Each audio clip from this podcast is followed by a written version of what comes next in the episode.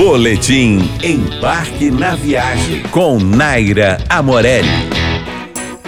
Passear pelo centro antigo do Rio é uma verdadeira viagem no tempo. Na região, seu conjunto arquitetônico conta um trecho importante do passado do Brasil. O quadrado da Praça 15, que engloba Paço Imperial, Arco do Teles e suas igrejas, é o ponto de partida para um Brasil imperial onde tudo acontecia. Você sabia que a igreja de Nossa Senhora do Carmo da Antiga Sé foi local de sagração de Dom João VI, Dom Pedro I e Dom Pedro II?